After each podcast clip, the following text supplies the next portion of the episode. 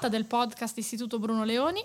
Siamo io, Elisa Serafini, insieme ad Alberto Mingardi e oggi iniziamo con una bellissima frase. Ci vuole più Stato. Non è una frase che a noi eh, liberali, neoliberisti, ortodossi piaccia moltissimo, però è una, diciamo, è una dichiarazione, una richiesta che spesso leggiamo ehm, anche su libri importanti, ci vuole più Stato, lo Stato deve avere un ruolo importante, lo Stato può essere persino imprenditore.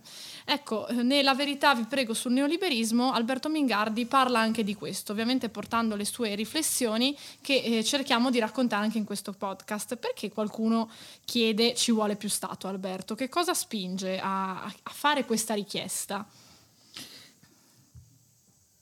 La questione è un po' sempre la stessa. Siccome ci sono tante cose che vanno male nella vita, no? anche nella vita di un paese, di una società, di una comunità piccola o grande, si cerca sempre qualcuno, quel, quell'attore, quell'ente che possa magicamente risolvere tutto e eh, da una parte diciamo così, le, le, relazioni economiche normali, tra virgolette, le relazioni di mercato, sono decentrate, non hanno una direzione chiara, eh, obbediscono ovviamente agli intendimenti, all'interesse dei singoli attori.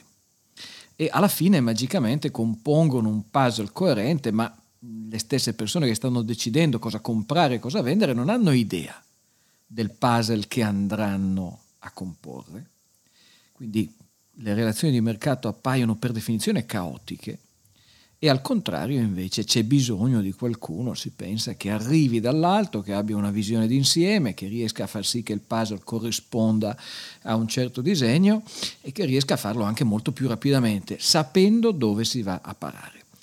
Per questo ci vuole più Stato, perché si dà automaticamente la colpa di tutto quello che non funziona di tutte le frizioni, tutti i problemi, di tutto il caos che ogni tanto, per carità, nel mondo si crea, perché siamo esseri umani, mica per altro, ecco, quella cosa lì viene sempre attribuita al mercato. E invece si desidera un agente ordinatore, qualcuno che possa mettere a posto questa situazione un po' complicata. Di lì eh, ci vuole più Stato. Serve un deus ex machina che risolva situazioni complicate. E tra l'altro, oltre che mettere ordine, appunto, come dici tu, eh, con magia, ehm, ci sono anche, diciamo, dei, degli economisti, dei pensatori che ehm, ritengono che lo Stato non debba soltanto mettere ordine nel caos generato dal mercato, dagli attori che ne fanno parte, ma addirittura essere lui stesso il promotore delle iniziative economiche. Lo vediamo anche nei giorni nostri, ma anche negli ultimi anni eh, con l'intervento statale nell'economia. Ma una cosa che mh, si racconta spesso, ecco, quando si ha un dialogo con una, eh, con una persona che vuole più Stato, ci si sente anche dire ma lo Stato però ha fatto anche delle buone cose in economia, c'era l'IRI che funzionava così bene, oppure lo Stato ha inventato internet, l'innovazione tecnologica più importante l'ha fatta la ricerca pubblica. Ecco, che cosa c'è di, eh, di errato, che cosa c'è di, che, non, che, non, coincide poi con, con la narrazione reale, con i fatti?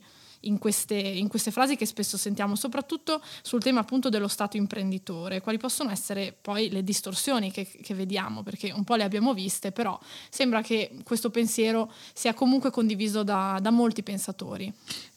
Anche da molte persone comuni, insomma, mm. in un paese come il nostro, quando di fatto si decide che una compagnia decotta, in questo caso l'aggettivo era corretto, eh, come l'Italia debba essere salvata da un'operazione, da una cordata, della quale comunque lo Stato è, diciamo così, colui che fa la parte del leone direttamente o per il tramite eh, delle ferrovie dello Stato, certo. eh, per l'appunto. Beh, c- c'è tanta gente che non pensa, per esempio, al fatto che all'Italia è la classica impresa che noi siamo andati avanti a salvare e risalvare e risalvare da anni che forse suggerisce che lo Stato tanto bene questo mestiere di fare l'imprenditore non lo fa. Cioè il nostro è un paese nel quale, diciamo la verità, bisognerebbe essere liberisti non tanto per convinzione, ma per disperazione. Eh, perché il modo in cui lo Stato italiano ha gestito e gestisce tante cose eh, tradisce sempre il fatto che noi diciamo lo Stato, diciamo lo Stato perché vogliamo per l'appunto il mago di Oz Ma in realtà lo Stato sono tanti gruppi di pressione, lo Stato sono attori politici che hanno chiari eh, referenti, lo Stato ogni tanto sono imprenditori che lucrano favori dallo Stato. No? Non esiste eh, un ente puro, eh, angelicato, magico ovviamente, che interviene in questa eh, valle di, di, di, di eh, terribili eventi e, e, e lanzichenecchi eh, senza scrupoli che sono gli imprenditori privati. Esiste una cosa che è fatta anche lei da esseri umani. Allora, in questo contesto, questa cosa che è fatta anche lei da esseri umani, qualche volta ha promosso, per esempio, la ricerca? Sì, indubbiamente. Noi viviamo in paesi oramai dove in Occidente, grosso modo, la spesa pubblica è sempre un po' più, un po' meno, insomma in Svizzera un po' meno, in Italia, in Francia un po' di più, eh, però sta attorno al 40-50% del PIL.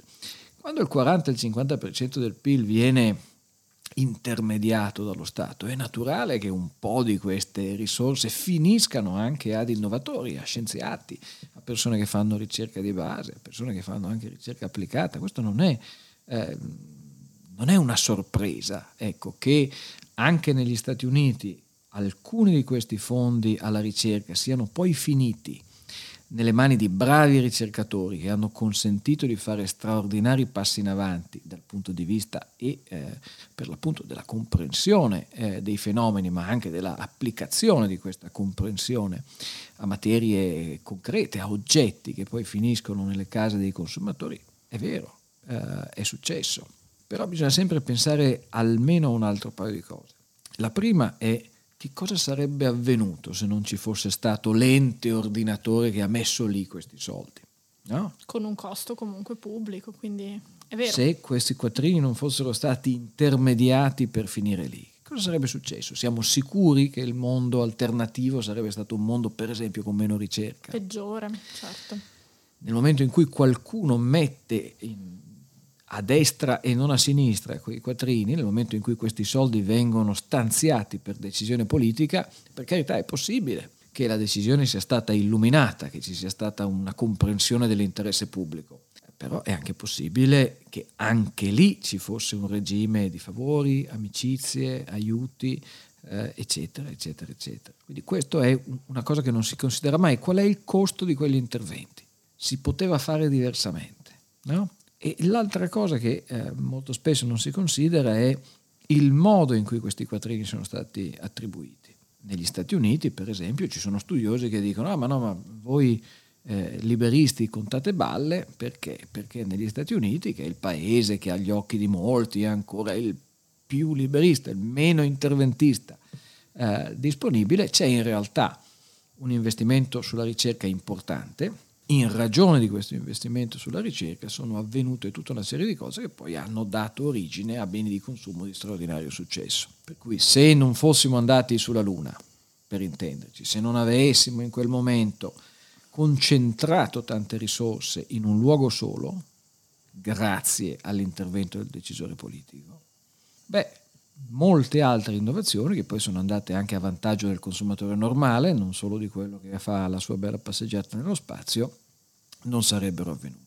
Ora, secondo me è molto importante ricordarci sempre che l'innovazione, la ricerca, le scoperte sono cose che non fanno lo Stato né il mercato, ma fanno le persone. E quindi bisogna vedere quali sono i sistemi di incentivi che spronano, che spingono le persone a cercare di innovare, a fare cose nuove, a sperimentare. Negli Stati Uniti, per esempio, molti di questi fondi sono distribuiti o in modo sostanzialmente neutrale.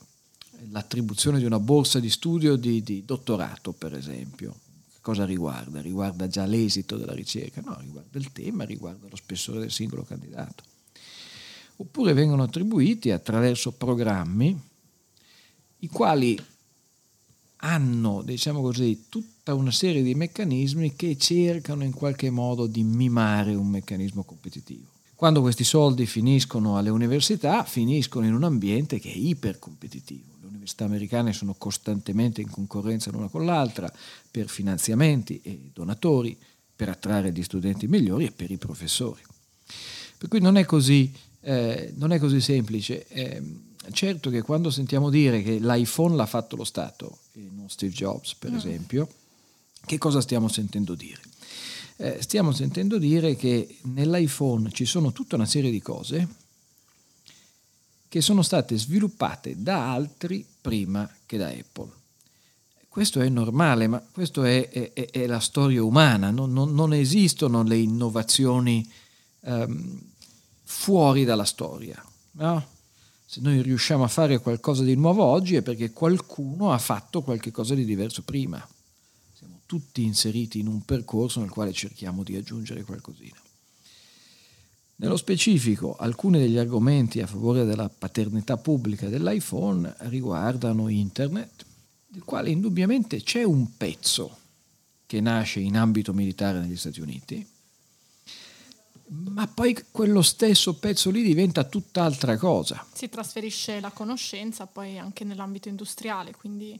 Non solo, ma eh, come dire, non c'è solo DARPA uh, in, in, internet, c'è anche eh, la fibra ottica, per esempio, ma c'è soprattutto... Un insieme di protocolli che a un certo punto cambiano e diventano ciò che rende possibile l'internet commerciale. Cioè è una storia eh, travagliata. È vero, all- all'origine l'idea, per così dire, era eh, nata in ambiti militari, confinata da principio da alcune università. Però nei 25 anni che passano da quel momento lì a quando internet viene, tra virgolette, privatizzato a metà degli anni 90 negli Stati Uniti, cambia tutto e cambia tutto grazie a tutta una serie di attori che non necessariamente obbediscono, diciamo così, che non necessariamente perseguono lo stesso fine scelto, definito da un'autorità esterna. Eh, il GPS, indubbiamente il GPS è un'innovazione militare, però quando si pensa al GPS non si sta pensando, oh, guarda, un giorno tutti i telefonini avranno Google Maps, no? C'è anche questo che molto spesso si fa fatica a mettere, ehm, a chiarire.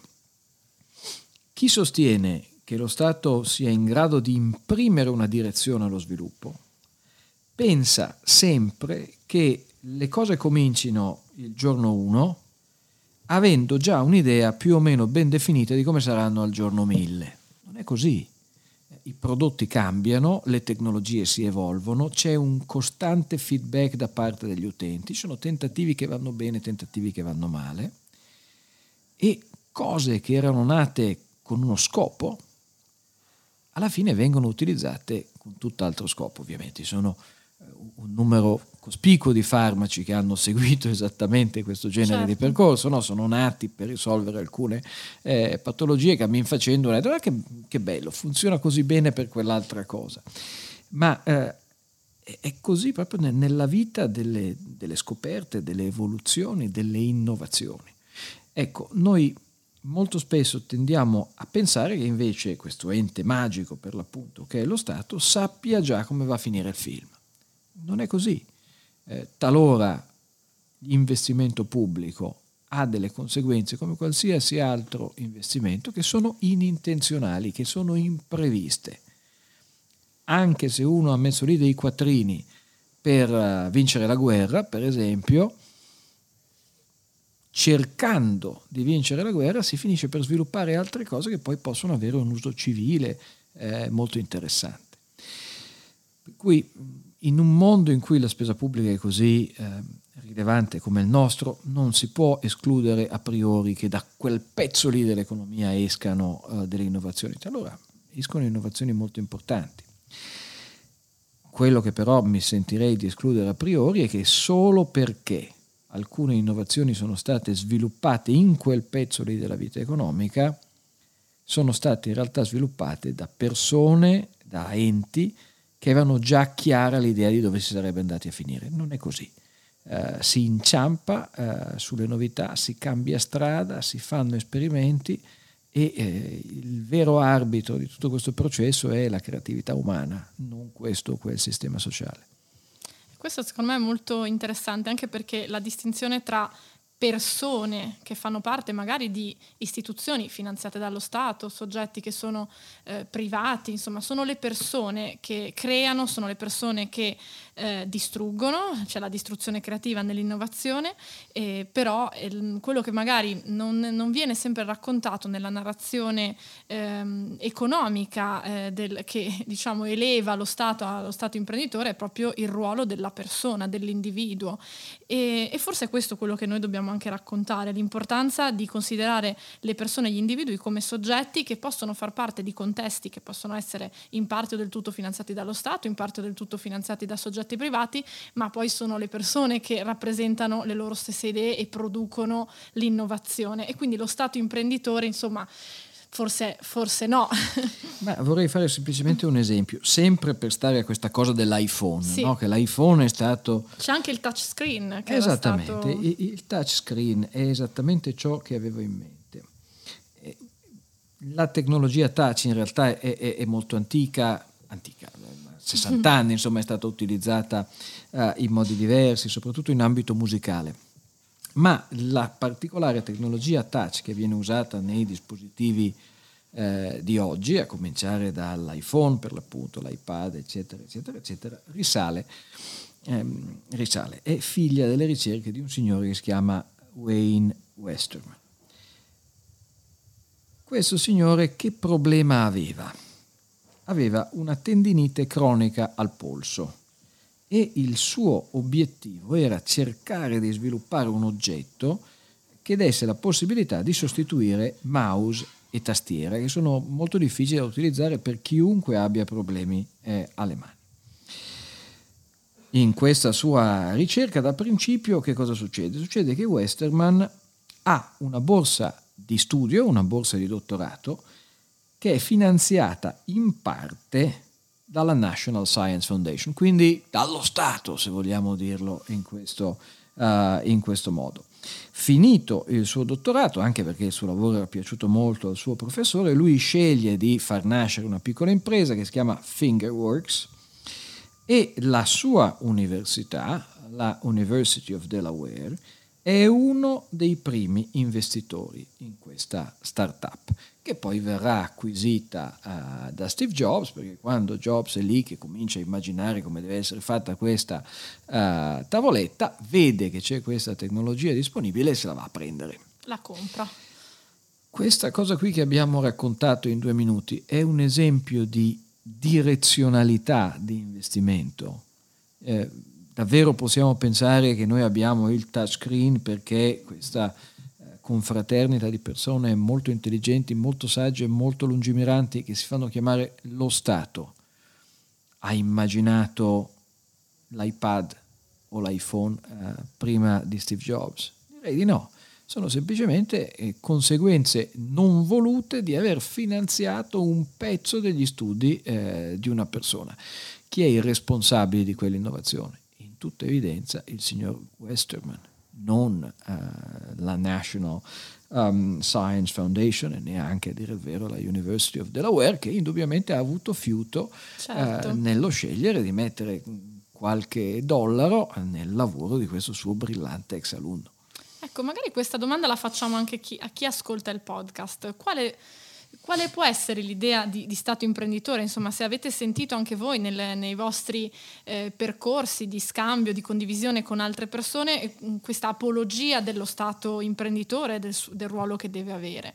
Eh, noi vi salutiamo qua dall'Istituto Bruno Leoni e ci riaggiorniamo per la prossima puntata in cui parleremo eh, dell'ultima parte, dell'ultimo capitolo di La verità vi prego sul neoliberismo, il libro di Alberto Mingardi. Grazie.